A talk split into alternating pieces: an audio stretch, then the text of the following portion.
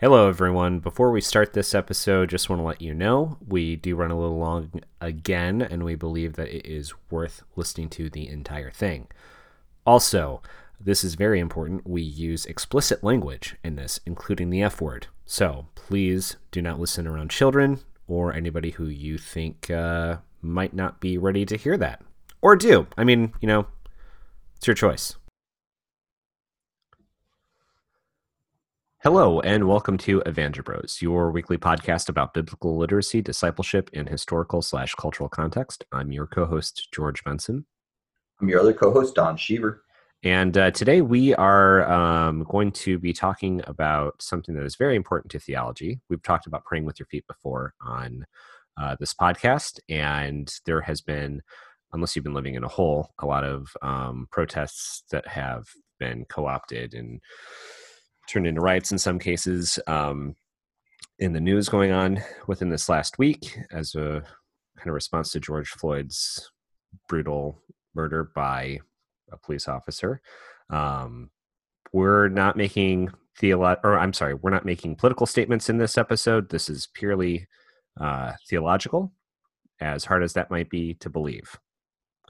Um, Yes, especially since we've spent so much time as Christians making attempting to make politics our theology. Uh, so they might sound a lot alike. Yeah. Um, and uh, so that's what we're talking about this episode. Uh, we wanted to throw this out there at the beginning just in case this might be triggering for some of our audience members who can't listen to it at this time. Um, so we want to be respectful of that. Uh, and without further ado, let's just jump right on in. So, uh, Don, you were actually present at the protests in Toledo this week. Yes. Um, and uh, do you want to share anything about that before? Basically, what you asked me to do for this episode is come up with uh, lists of quotes or kind of memes that have been floating around about the protests turning into riots and things like that, um, or just about the protests in general. So I've got a list of those going that I'm going to ask you here shortly, but I just wasn't sure if there was anything you wanted to share right off the bat. I think just off the bat, I want to say presence matters. Um, and when we aren't present, people don't know that they matter. And we need to make sure that we're present so that's it. I mean, I hopefully that'll get explained and fleshed out more as we talk. But I, I just, I just want to let all of our listeners know that. So maybe I do have more to say on that then. Uh, that we often think, well, what can I do? What's me being there going to help? What what is me there going to change? Well, it changes things because you're present and people, particularly marginalized communities, in this case, the Black community, has often felt that the white community that quote unquote supports them supports them from a distance, but does not uh, attempt to be present with them. And I think if we learned anything from scripture, if we learn anything from theology, we learn that presence is what makes let me just say this. When I was at the pod, at the podcast, when I was at the protest, my thoughts that I kept continuing to return to is that presence is important. And in our presence, we make the, st- the space that we occupy, either in that space that we occupy, we either make it sacred or we make it profane. And we need to be a people of faith that stand in spaces that have been profaned and bring them back to sacredness. That's what your presence can do. That's what our presence can do. That's what our presence should do. Okay. Um, well, the first person or the first uh, kind of quote or thing that I pulled um, was actually one of your quotes. If you're white and you want to ask another white person how peaceful protests turn violent, ask a white person who was there. So yeah, I think. Go ahead. Sorry. No, I, I mean I've um, I thought that this was really interesting, just because uh, I've been a part of a lot of protests, and um, they uh, there's definitely an edge that um, the that that white people bring to it. Oh yeah. And so when I'd never actually um I don't know what it was about that that quote right there, but it was just like, oh, holy shit. Obviously these things are connected. Yeah. So yeah, I think I think one of the things that I noticed in Toledo, and I want to I want to state here so people have a sense of what took place in Toledo. Toledo's turned violent. Uh, Toledo's uh, turned into chaos. Um, and so um, I just want that picture for people that, you know, the police showed up in military vehicles, SWAT gear, and firing uh, mace pellets and tear gassing the uh, protesters. Um, it, I mean, I think it was the biggest battle in Toledo since uh, Michigan and Ohio had a war over it, right? Like, so Toledo's was did not start and finish peacefully. Um, and in the midst of all of that, there's a few things. One, and I, I don't like conspiracy theories, but there was a lot of 20 something white males that were just doing their best to try and get the police fired up. Um, I cannot emphasize that enough.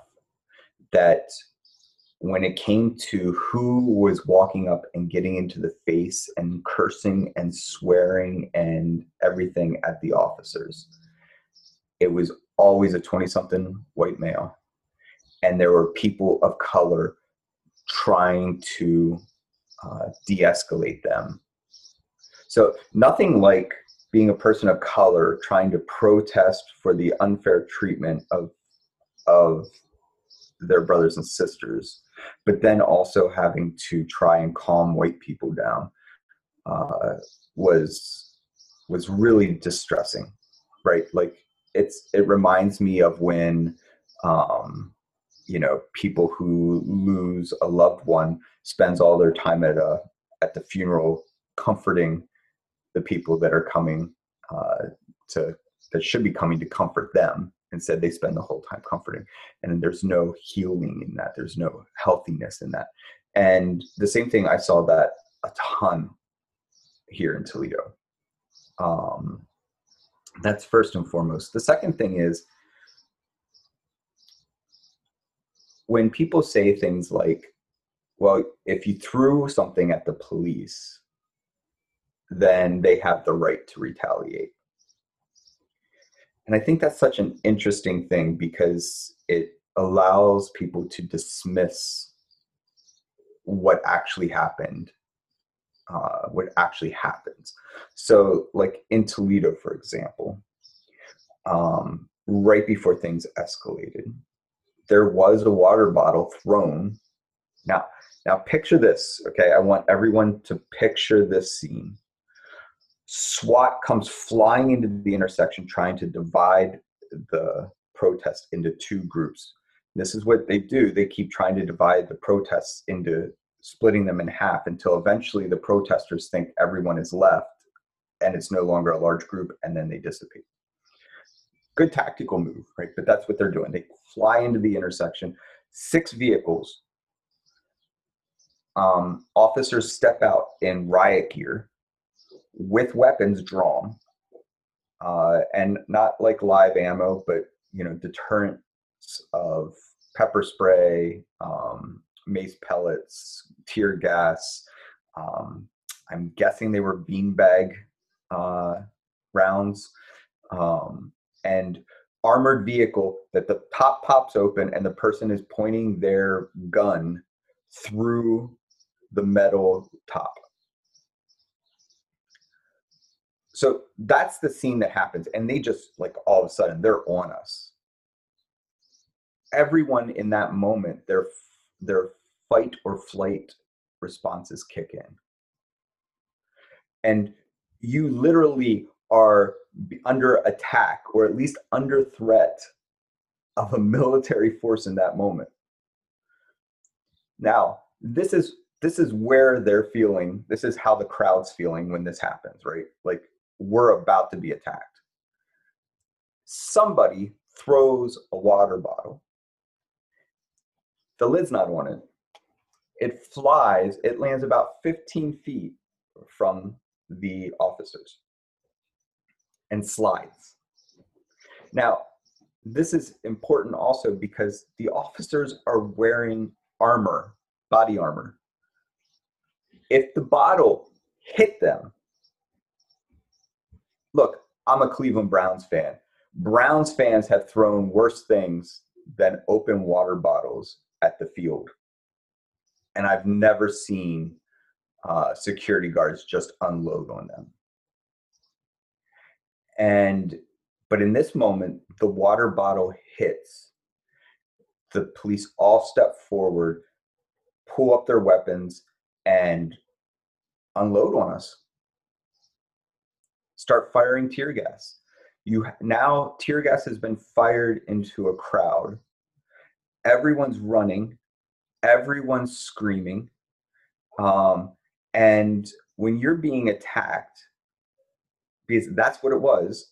Like it didn't feel like they were asking us nicely to, hey, can you guys calm down? Or hey, so we're a little worried we're a little concerned that maybe emotions are high right now. Like there was no feeling of that. There was just like all of a sudden there's tear gas. And in that moment, what the response is from a from a group of 1800 people when you fire tear gas and mace pellets at them I don't know that anyone thinks that they don't have the right to return some kind of aggression back towards that. Um, that is why we have these militias, right? People like that, like these militias, right? That say, well, it's so in case the government ever tries to use military force on us, we can respond. So they're saying they can respond with guns but someone responds by throwing water bottles back at being maced and stuff that's now that's rioting and you know they deserved it it's it's just a really fascinating thing to watch so anyhow i'll stop you have a perplexed look well yeah no i was just um thinking about the the statement of uh of how things turn violent. So he went from a 20 year something year old white male yelling in the face of the of right geared cops to the tossing of a water bottle. Yeah. And it turns violent that way. So I was just I'm just thinking through that. That's all.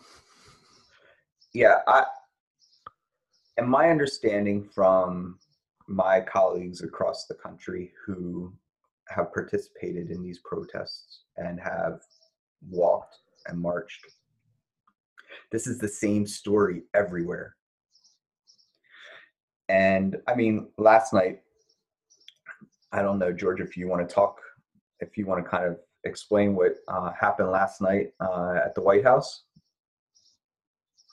Oh, uh, are you? so we're, we're recording this on Tuesday, the day before it comes out. Uh, so this is June second. Um, just if you're listening in the future, I, I, assume you're talking about President Trump standing outside of uh, was it St. Joseph's Cathedral, um, and how the police and military were called in to remove the protesters around there, and the uh, priest I cannot remember what his name is, but was forcibly removed from the church itself, so Trump could do a, a photo op holding a a Bible. Very awkwardly. Well, I mean, we're not trying to get political, so I'll stop there. All right.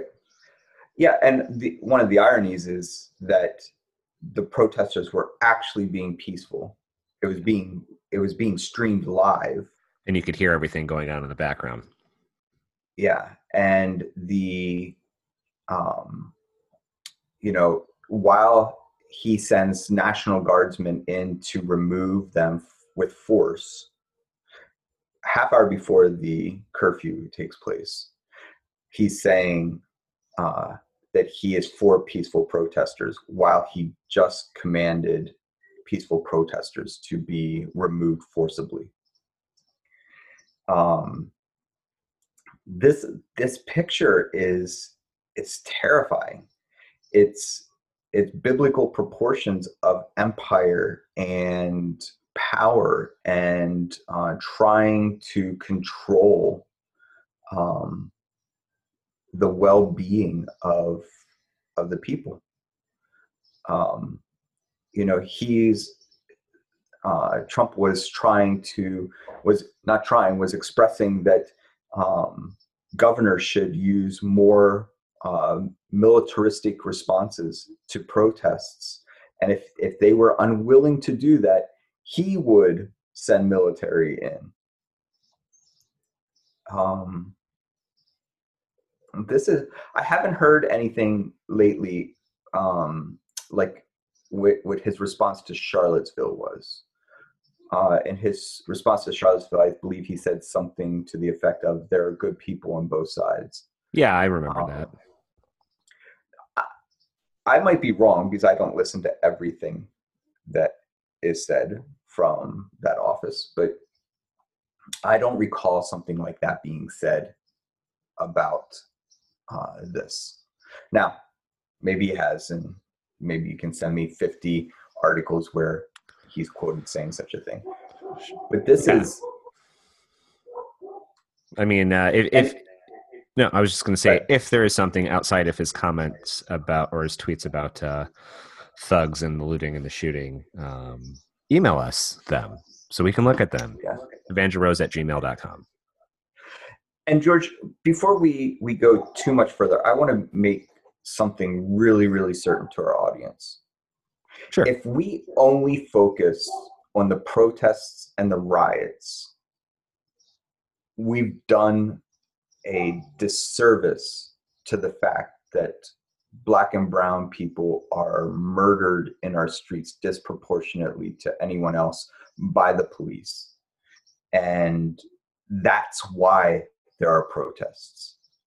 Like that anti racism has to be the goal of the church, should be the goal of the world. But at the very least, the church should be striving towards being anti racist, not just uh, uh, race friendly, anti racist, staunchly anti racist. And that we can't lose sight that that's what this is about is about us needing to be anti racist. No, I thank you for for doing that. Um, okay, so are you ready to move on to the next one? Sure. I'm sure I'm gonna be fired up before this is all done. I'm already feeling a little fired I, up. I can tell. It's I can I can see it. Um, okay, this was from uh, a meme, so it's just okay. Remember when white Minnesotans rioted after the Somali cop shot and killed a blonde woman just for being white? Me neither. Now, do you remember what this is in reference to? If not, I can provide some context. Is that the woman that uh, she was out in the alleyway in the middle of the night or something like that? Yeah. So this was back in 2017. Um, a woman named Justine Diamond called uh, the cops because she thought a woman was being assaulted in her alleyway. The cops showed up, they cleared the scene, um, and the first Somali cop in this Minnesotan uh, department uh, was in response or responded to this. And then uh, the woman walked up beside the cop car, made a lot of noise. Both officers drew their guns, and then uh, the officer shot her. There was an eight month uh, investigation into this after he killed her. He was sentenced to jail for 12 and a half years and convicted of third degree murder and second degree manslaughter. Mm.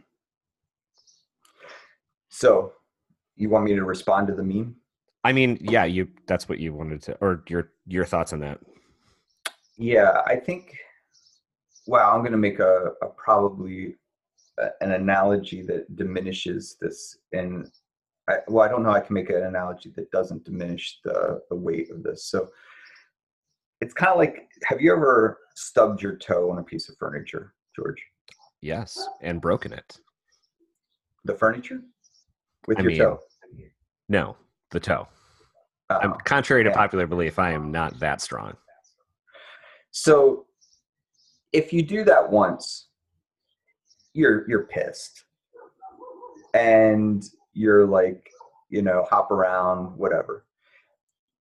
If you stub your toe on that piece of furniture let's say i don't know how many black and brown people have been murdered in the streets just in this year if you stub your toe that many times on that same piece of furniture what are you going to do? That's different than if you stub it once. Break the furniture. Well maybe but i'm thinking you're going to move it. Well yeah maybe. You're I mean, going to just depends. change. It's it's clear that something needs to change with the system of how you have your house set up. I mean i guess. And and that's what I, that's the this meme makes no sense to me in the sense of like look you know the first time it's careless it's unfortunate that i stubbed my toe. And again i'm not diminishing this murder of this woman or anything or or any of the black and brown bodies that have been slaughtered in our streets. I'm just saying that in the scenario of stubbing your toe it's out of all interactions with you walking around and furniture and everything you stub your toe once on this it sucks. It hurts. And but it happens. But when it becomes like this thing where you're daily three times a day two times a day it's in the news how often you stub your toe on this piece of furniture. Something has to change because it's it's clear that the furniture's in the wrong place. It's clear that it's blocking the path that you need to walk. There's something needs to change. And the problem the reason that there isn't rioting for that woman is because it was addressed immediately. After one stub toe he goes to jail. How many people um, that are non-white have been murdered by the police and the police are found not liable. Continue to do their jobs. Right. And so in this moment the the world has decided not to move that piece of furniture. Yeah even though there has been video upon video upon video. Yes. Yeah. So that's my thoughts on that and i apologize to everyone. That's off the top of my head the analogy of the stubbing of the toe and i i just pray that that doesn't offend anyone and that they understand my point on that. All right. So this next one uh, is a twitter exchange. Well it's not really an exchange. It was somebody threw out a tweet and then somebody responded to it. Okay. Um, we believe in law and order in this country. We condemn violence against property or persons. We will always stand for the right of Americans to peacefully protest and let their voices be heard. And that was Vice President Mike Pence. And then, um, in response to that tweet, uh, Ayo Edebiri said, Remember when Colin Kaepernick peacefully protests and you stood your ass up and walked out of the game? Yep. Yeah, I, I'd say the very first thing that jumped out to me was that he listed property before lives. Um, that was the very first thing, right? You know, so George, you've been through the discipleship process with me. You know that I'm always like, words and the order of words in the text matter, right? They're telling a story. And when words are being ordered in a way that seems odd, whether it be like the the Jacob's ladder picture where it says they're ascending then descend the angels are ascending then descending which is strange because that means they're starting out on the earth going up and then coming down. Um, or Noah the story of Noah and his family where it's Noah and his sons and Noah's spouse and Noah's son's spouses get on. And then later it's Noah and his spouse and Noah's sons and their spouses. Uh, and that order change makes the rabbis see a change in the story. Yeah. And I, I think it's very, very um, obvious what some people in our country value more whether it be let's open up the economy and risk the lives of people um, because this is hurting our our our companies um, or and i realized that that was way too simplistic of a of a statement about that um, sure but i think it's important I, if we hadn't stated this at before this in the episode we're speaking in very broad strokes with this one I mean, right. to spend time going into the the tiny details of this, um, we get stuck in the minutia and never get anywhere. Yeah. So, so in this instance where Pence seems to name, not seems to, he does, he names property first. I think it, it demonstrates kind of what people's concerns are when they see these protests. A window gets broken and they're like they're like you know oh now you're breaking windows and you're harming businesses. And it's like were you as outraged about a window being broken for seemingly no reason? So let's say your perspective is there was no reason for that to happen. But you can not respond to george floyd's death where you know his neck or his esophagus or his breathing canal is quote unquote broken for no apparent reason. Um and you're more upset about the window and you're more willing to wag your finger at a window breaker than a life breaker. And oh that how do we not see oh, or how do let's say even if we go well, that's because that's I've heard this right from white people. It's because that's a given. Like obviously that was bad. And it's like there are no more givens in our world when it comes to racism. Stop saying it's a given. State it out loud. Say it. Say it's racist. Say it was uh, murder. Say it. Don't don't get away with this by walking that middle ground so you don't offend either person by saying, "Well, I thought it was obvious." No, your friends don't know what you obviously think. Uh, the the people around you don't know. No, you need to say it out loud. And if you won't, then it's probably because you're afraid you're going to come across as racist, which means you're probably racist. Um, I so this whole thing with breaking a window being like George, what do you think a life is worth? I mean, everything. So the government, do you know the government actually has a value on life? Uh, no, I didn't. Well, I mean, I guess I did. I had a four hundred thousand dollar life insurance policy when I was in the Navy.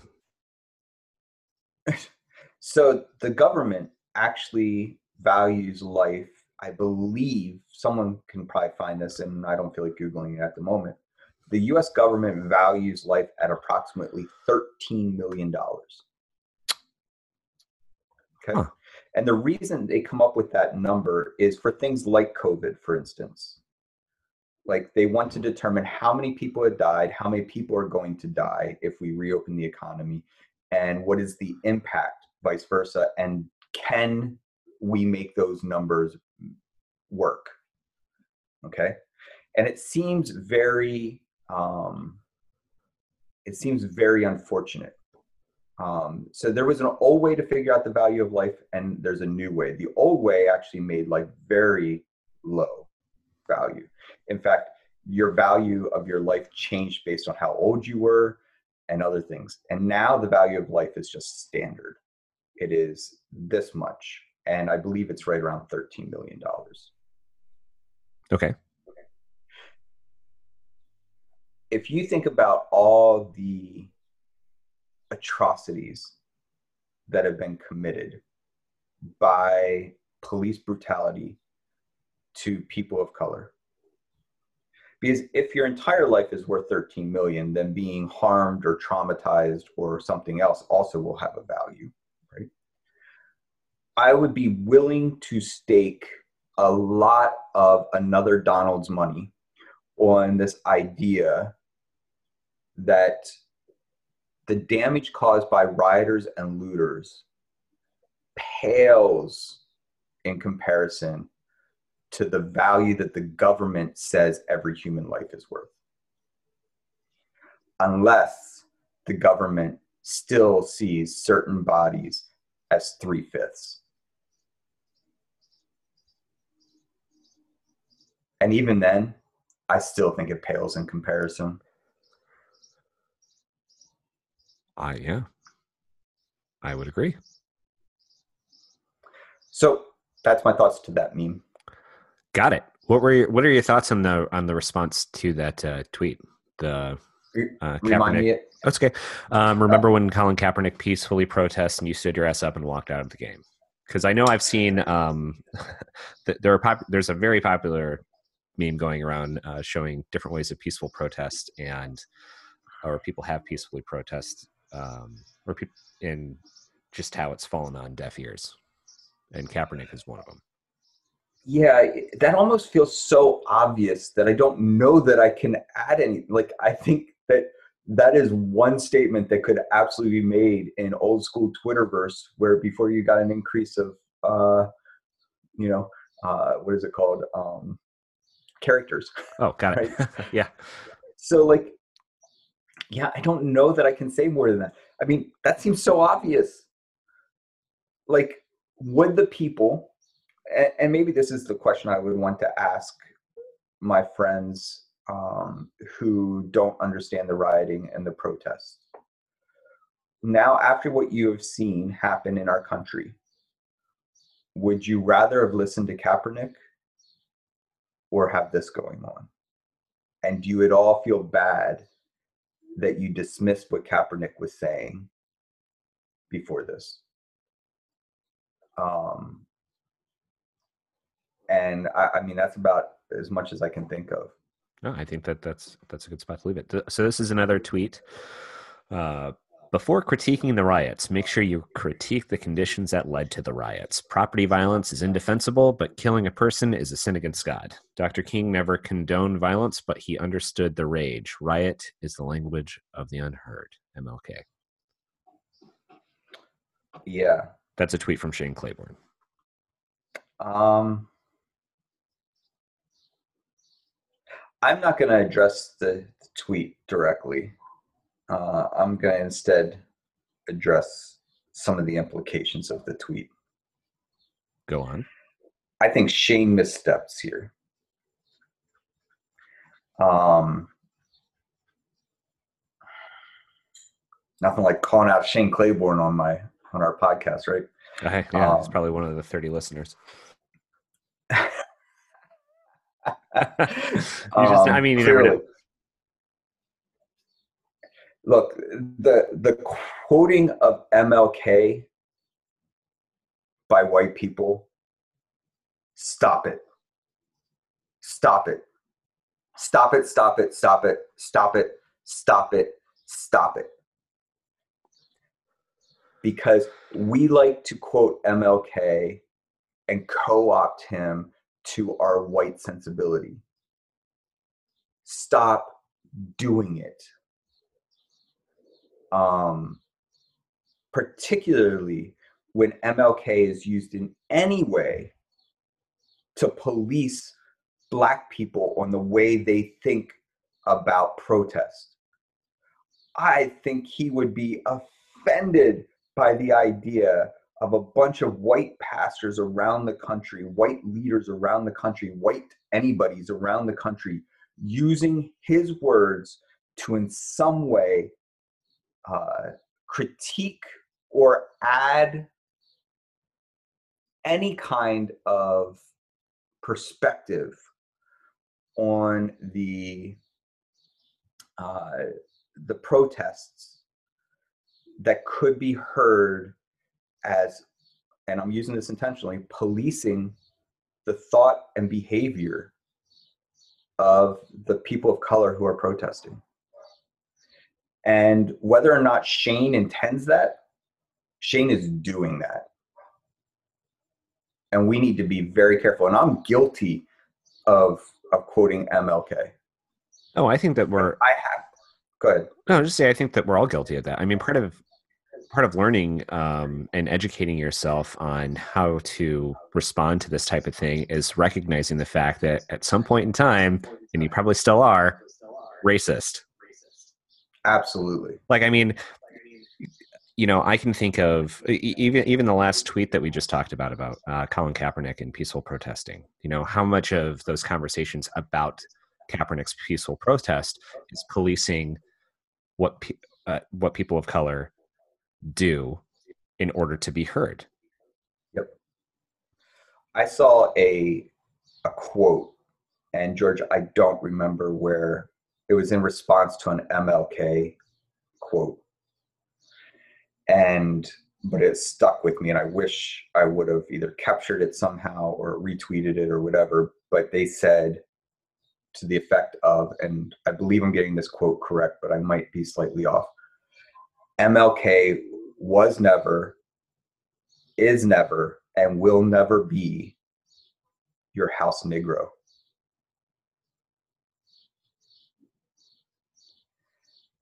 And that is what white people are trying to make MLK be.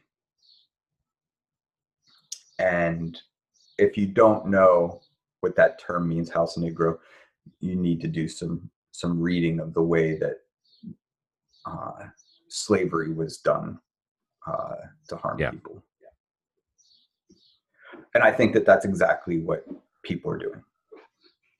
Maybe not exactly, but you understand. Like that's, no, that's yeah. the that's, no, I, that's I, I, understand how it's coming across.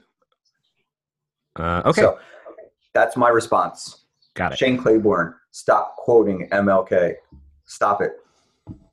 Um. All right.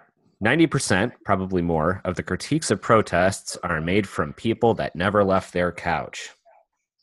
that sounds familiar. It should. Um, now, that was you. Do you want to dive into a little more of what your thoughts were behind that? Or kind of what you mean yeah, I, I think, yeah, I think that when it's like asking someone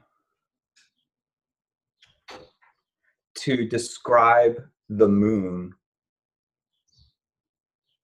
from Earth. And that's how it got made out of cheese, right? Um, that's how we have all these myths about the moon. But if we ask someone who was actually on the moon, and I know some of our listeners might not believe we ever went there, but let's imagine together that we did the person describing what happens or what the moon is like, what the atmosphere is like, what the conditions are like, are way more likely to be accurate than the person sitting on their couch staring up at the moon uh, in the late evening. Um, that, I mean, that's at the end of the day, that's that's kind of my point. Like, you don't get to critique it if you never left your freaking couch.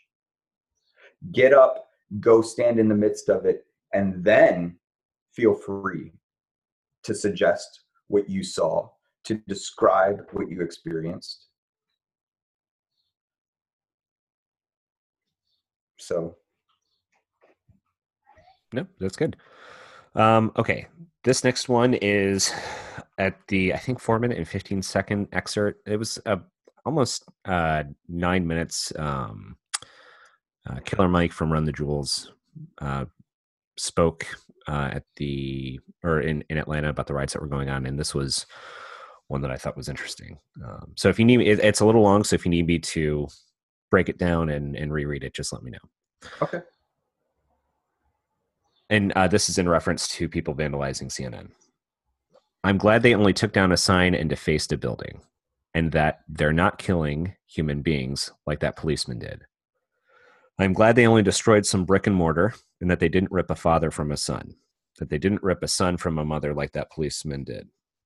When a man yells for his mother in duress and pain and she's dead, and he's essentially yelling, Please, God, don't let it happen to me. We watch that, uh, and then it looks like I didn't get the rest of the quote. Shit.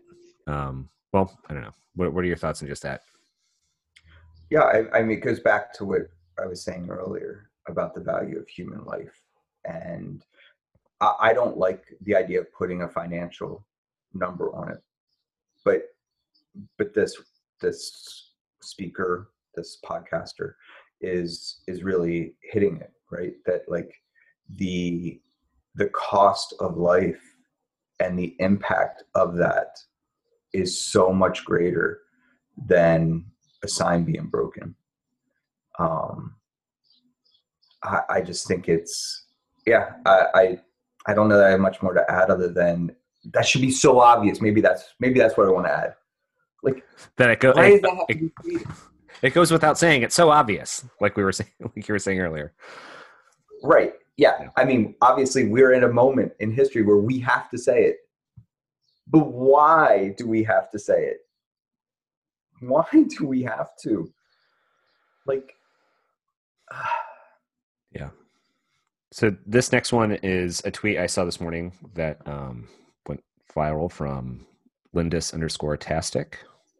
Resistance is not a one lane highway. Maybe your lane is protesting. Maybe your lane is organizing. Maybe your lane is counseling. Maybe your lane is art activism. Maybe your lane is surviving the day. Do not feel guilty for not occupying every lane. We need all of them. yes.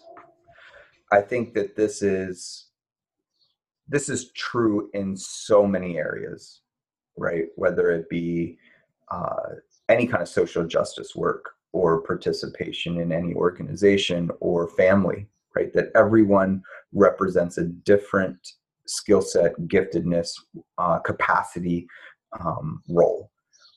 And, you know, this goes back to, and I think I've used this imagery a couple times, George, over the over the last couple years in the podcast that you know a rabbi says what do you do when you have to cross a river that has rapids and it's you remove one stone at a time and basically the what's that I've never I've never heard you say that before. oh, I, I say it a lot so i just assumed i've said it on here No, that's okay. And- that's that's great. Can you say it one more time? that if you approach a river and it has rapids and you need to cross it what do you do you remove one stone at a time and and the point is is that the all these small stones sometimes big stones um, are what cause the rapids and if we systematically remove the stones the rapids will go away. And all the stones are important. And each stone that comes out doesn't necessarily if you take out that first stone you might not see any visible difference in the rapids. But by the time you take out that last stone it's going to look completely different. And so your stone that you're removing uh, when it comes to racism when it comes to uh, protest when it comes to any of this stuff it isn't too little. It's necessary. It's important. And if everyone were to go in and imagine if a thousand people walked up to that river and each person grabbed a stone the rapids would be uh, overcome quickly. Um, and that's what's important. Uh, not not how big of a stone you remove but that you're willing to remove a stone they're all important Okay. So this is um, going to be the last one that we can wrap up with, and it, I chose it intentionally because I, I've seen this meme going around quite a bit uh, from friends who are not religious to friends that are, and this is I, I chose this to be the last one because I wanted to tie into the fact that this is a actually theological conversation um, and not strictly political one, and Sure. that is the uh, one where it's so above the image it says destruction of property is not a valid protest and then it's in picture of jesus flipping over the table in the temple. Yeah. Now this is um something that we've talked about before mhm. um, and so i'm i kind of want to revisit that with you yeah boy i have mixed emotions about that meme well and i think that you know it's um we've got we've got time so we can Mhm. this is you know this is important to the the conversation not not that the other ones weren't but because this is a theological conversation and you know like i said previously we talk about praying with your feet um, mm-hmm. and this image is going around. It's uh, it, this is all about education. I mean, we all comment this in different spots, and it's important to recognize that, and it's important to, you know, be okay with um, learning. Yeah. So let me let me say my first concern with that is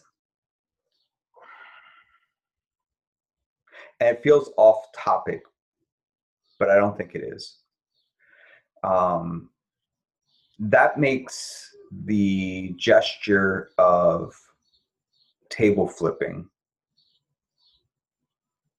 hmm. I, I think i want to back up if we're going to take that meme seriously boy, this is going to be fun. If we're going to take that meme seriously, then it means we're not overturning the tables of Rome, but we're walking into churches and flipping their fucking tables over. Yeah. And sorry, I saw your your look of um no, a, censor you. No, I'm leaving it all in. I mean, it's important to the conversation.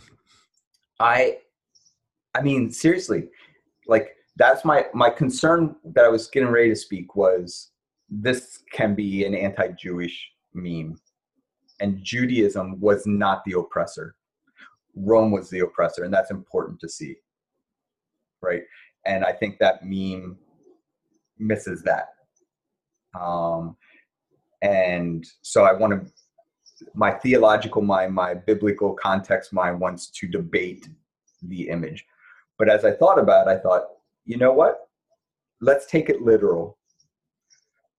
All of us should be so angry right now that we storm the churches and flip the tables in the churches because we would much rather make money and fill our coffers and fill our seats than to actually fight against empire. And that makes me so angry so angry. We should be going into churches and flipping tables, which is why I don't think that the Episcopal priest from DC mentioned anything about, even though our church got burnt, blah, blah, blah.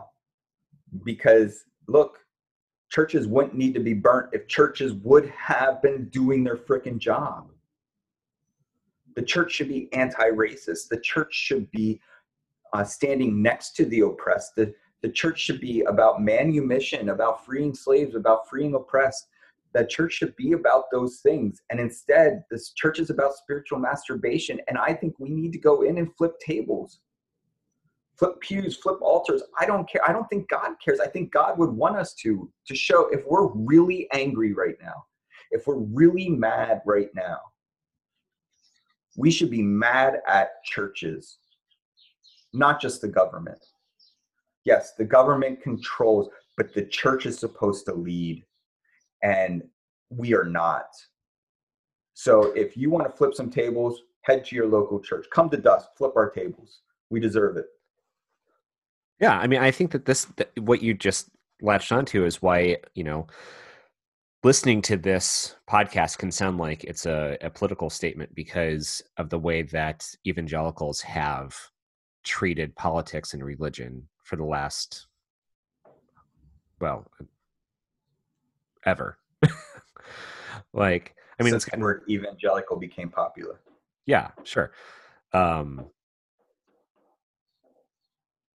I, yeah i mean you know we we prop up people who we uh we feel like oh my god I'm sorry. I'm just thinking of. I think it was. I can't remember if it was the last episode or um, the episode before that one. We talked in a similar vein about this about how we only care about historical context in, in the text when it applies directly to us. Oh, absolutely. And so I'm just thinking. I was thinking about that, and just you know, how many evangelicals sold their soul for the current president? How many sell their souls every election cycle. Yeah. And then we yeah, and then we scratch our head and we are like, okay, well, we're doing a kind of great job legislating morality. It's like, well, that's not your fucking job, man. Not only is it not your job, you actually haven't done it. Yeah. Well, The you've done it, but you've built. made no, uh, no. The but and you continue to make things worse. We Yes, continue to make things legal. worse. Sorry, what was that? I said abortion is still legal. Well, for now, we've got a five-four in the Supreme Court. Yeah, well, it's amazing that they're not talking about it right now. Yeah. I, Look, what irritates me is that when I preach, when I teach the Bible, people will say, Don, you're liberal. And I'm like, I think you got some of the letters in the wrong order and you're missing a couple and you added a few because I think what you meant and said liberal is biblical. And I don't, everything I do has to be steeped in theology, not steeped in political agenda. What I decide to do on a daily basis is shaped by the teaching of scripture, not by my my political affiliation. And I think what what grieves me so deeply is that I don't think most conservative Christians could tell the difference between their theological behavior and actions, expectations and statements, and their political ones. And this is what is is so complicated. And so like today for instance, everything that I've said and you know listeners are got to trust me on this and george you know me well enough to know this to be true comes from my understanding of scripture not from political agenda It's true. I can attest to that. i ride an electric unicycle because of theology i go to protest because of theology i participate in uh, trying to end food insecurity because of theology. Everything that we do should be theologically steeped. And the things that we're not doing, or the things that we're doing that are not steeped in theology, we need to inventory and ponder and ask how does the idea of faithfulness, how does the idea of scripture influence, shape, or bend the way that I'm living. And I got to say, George, that I am hard pressed to understand the theological perspective that stands against these protests and that stands against uh, a system that is disproportionately killing black and brown people. I agree. So then the question becomes because I would imagine the demographic of our listeners is pretty white. Oh, I think that that's with a name like Evangelibros. Yeah. Um, and because of that, I want to make sure that we challenge the people to say, this isn't enough. You hearing us talk about this is not enough. If you if you go through your Facebook friends or your circle of influence, and that's better to me in my opinion, people that you actually would text or give a phone call to or that you've hung out with in the last let's even give people some credit that we're all a little isolated right now. Sure. Two and a half years. Wow. And if you can't name at least 10% of those people as being people of color, you need to shift some of the circles in which you live. You need to. Because you will never understand. You will never genuinely care about the problems that they face if they're not even in your circle of influence. And what you'll end up doing is you'll end up quoting MLK online. You'll end up talking about, oh, the poor dog was being choked.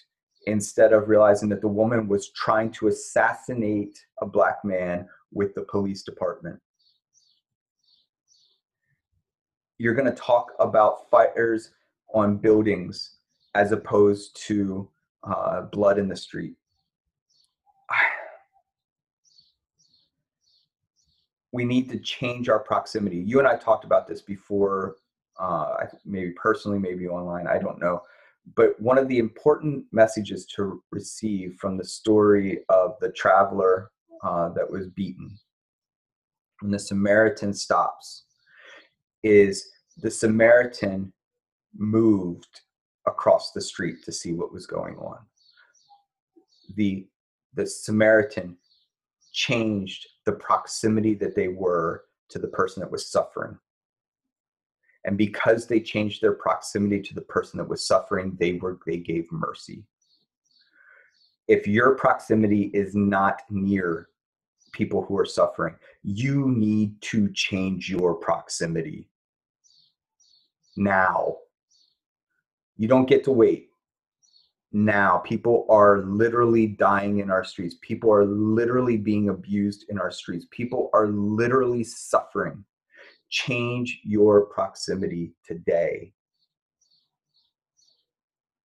And then when you do, don't assume you have the answers. Shut your mouth, listen, sit at their feet, hear their stories. Don't give your opinions or ideas participate by being present and making space sacred. Don't be there and mouth off and profane the space. We don't need more white tears. We don't need more white anger. We need white presence.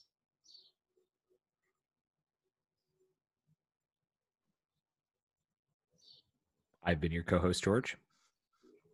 I've been your other co host, Don.